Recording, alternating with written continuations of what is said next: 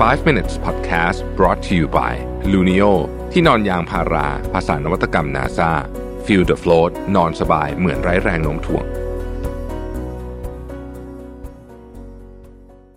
สวัสดีครับ 5 minutes นะครับ คุณอยู่กับโรบิทานุสาครับ วันนี้เป็นบทความจากคุณซีนามกูโนนะฮะ ชื่อว่า five tiny habits to stop feeling tired all the time คุณเคยรู้สึกเหนื่อยตลอดเวลาไหม แบบว่าตื่นมาก็เหนื่อย อยู่ที่ออฟฟิศก็เหนื่อยนะฮะ ขนาดว่านอนเยอะแล้วก็ยังเหนื่อยอยู่ดี อะไรแบบนี้เนี่ยนะฮะ จริง ๆ แล้วเนี่ย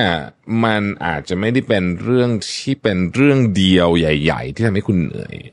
บางคนอาจจะคิดว่าเหนื่อยเพราะเรื่องงานเหนื่อยเพราะเครียด แต่จริงๆบางทีมันเป็นประเด็นเรื่องเล็ก ๆ น้อยๆ นะครับอันที่หนึ่งเขาบอก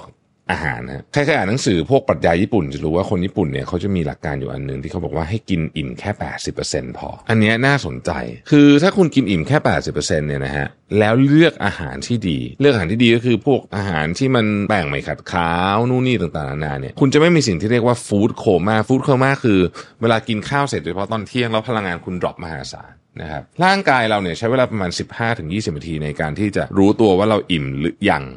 นะครับ เพราะฉะนั้นเนี่ยคุณกินช้านิดนึง แล้วพอผ่านไปถึงสัก 20 นาทีเนี่ย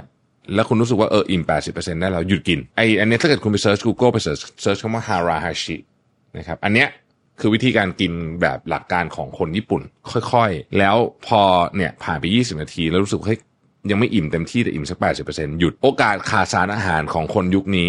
มันน้อยมาก เพราะฉะนั้นไม่ต้องกลัวถ้าคุณเลือกอาหารที่ดีด้วยแล้วเนี่ยกิน 80%อิ่มพอแล้วนะครับข้อต่อมานะฮะมนุษย์ออฟฟิศส่วนใหญ่ดื่มน้ำน้อยเกินไป แล้วก็เรื่องนี้หลายคนคิดเป็นเรื่องเล็ก แต่ว่าอย่าลืมว่าร่างกายเราเนี่ยนะเป็นน้ำซะเยอะนะครับเพราะฉะนั้นใครที่ขาดน้ำอยู่เป็นประจำที่เขาเรียกว่า chronically dehydrated เนี่ยนะฮะระดับพลังงานจะต่ำแล้วการตัดสินใจของคุณจะแย่ลง คุณจะรู้สึกว่าคุณเหนื่อยนะฮะข้อที่สามฮะเขาบอกว่า get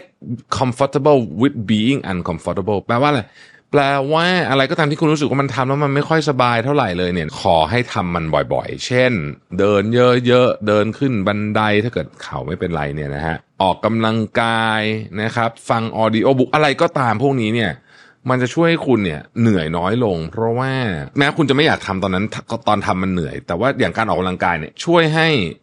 คุณเนี่ยมีแรงสมองเนี่ยขึ้นเยอะขึ้นมาก แต่ออกกำลังกายอย่างเดียวไม่พอ เพราะเขาบอกว่าการออกกำลังกายดี แต่มันไม่สามารถชดเชยการนั่งเฉยๆ 12 ชั่วโมงได้ ดังนั้นคุณต้องแอคทีฟทั้งวัน ถ้าเกิดคุณรู้สึกขี้เกียจลุกเดินเมื่อไหร่เนี่ยให้ลุกขึ้นมาเดินเลย เพราะว่ารู้ซะว่ามันดีกับร่างกายเรานะครับ อีกอันหนึ่งที่น่าสนใจมากคือทำให้เซนส์ของคุณเนี่ย มันดีอยู่ตลอดเวลาเขาใช้คำว่า trigger your senses นะครับการ trigger your senses เนี่ยแปลว่าเวลาสมมติจะกินอะไรเนี่ยนะฮะลองหยุดแล้วดมกลิ่นมันก่อน ว่ากลิ่นมันมีอะไรอยู่บ้างพยายามลองฝึกดูว่าเอ๊ะเราสามารถแยกกลิ่นต่างๆ ได้หรือเปล่านะครับสิ่งที่ทำให้คุณไม่ trigger sense ของคุณก็คือไอ้พวกมือถือทั้งหลายเนี่ยมันจะดึงดูดสมองคุณไปโฟกัสที่ของที่อยู่หน้าจอ แต่ถ้าเกิดคุณไม่อยู่หน้าจอแล้วเนี่ย คุณไม่ใช้มือถือเยอะๆเนี่ย คุณจะเริ่มได้ยินเสียงเพลง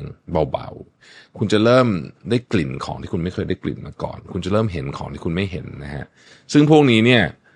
รวมรวมกันแล้วเนี่ย มันจะทำให้คุณเนี่ยอยู่ใกล้ชิดกับสถานการณ์มากขึ้น สมองคุณจะเหนื่อยน้อยลง ข้อสุดท้ายครับเขาบอกว่ามนุษย์แต่ละคนมีวิธีการพักหรือวิธีการที่ทำให้ร่างกายเนี่ย มีแรงไม่เหมือนกันดังนั้น หาวิธีการของคุณนะ แล้วก็พยายามทำมันเยอะๆบางคนต้องนอนนะครับ บางคนต้องออกกำลังกายเยอะนะครับ บางคนต้องมีหลายอย่างอะคือบางคนต้องไปทำกิจกรรมเยอะๆเจอผู้คนเยอะๆพวกเนี้ยคุณหาเวของคุณให้เจอแล้วก็ทำมันซะในขณะเดียวกันสิ่งที่ทำให้คุณพลังงานน้อยลงตรงกันข้ามก็อย่าทำนะฮะ ก็อันนี้เป็น 5 วิธีที่ผมคิดว่าน่าจะในเอาไปใช้ประโยชน์ได้ดีทีเดียว ขอบคุณที่ติดตาม 5 minutes นะครับ สวัสดีครับ 5 minutes podcast presented by Luno ที่นอนยางพารา ภาษานวัตกรรม NASA feel the float นอนสบายเหมือนไร้แรงโน้มถ่วง